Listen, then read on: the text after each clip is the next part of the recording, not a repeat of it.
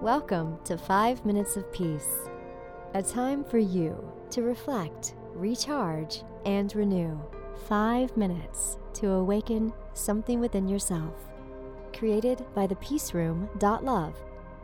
Here is today's message for you.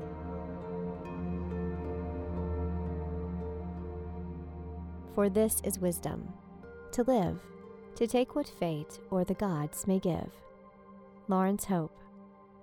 We cannot control the events of our lives, but we do have mastery over our attitudes.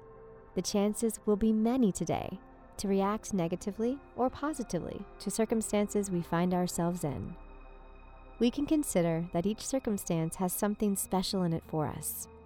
Positive expectations regarding the planned, as well as spontaneous activities of the day, will influence the activity's flow, our involvement with it, and our interactions with the other people involved.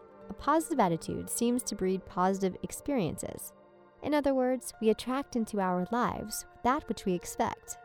How often do we get up angry, feeling behind when the day has only begun, short tempered with our children, ready for a tough one at work? And we generally find it. The Serenity Prayer offers us all the knowledge, all the wisdom we'll ever need.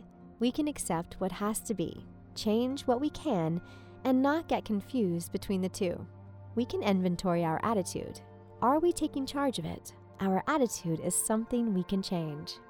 I won't get trapped today by a negative attitude. I will accept the challenge of turning my day around. Thank you for listening, and thank yourself for taking five minutes of peace. We are all connected on the path of love, service, and peace for ourselves and others.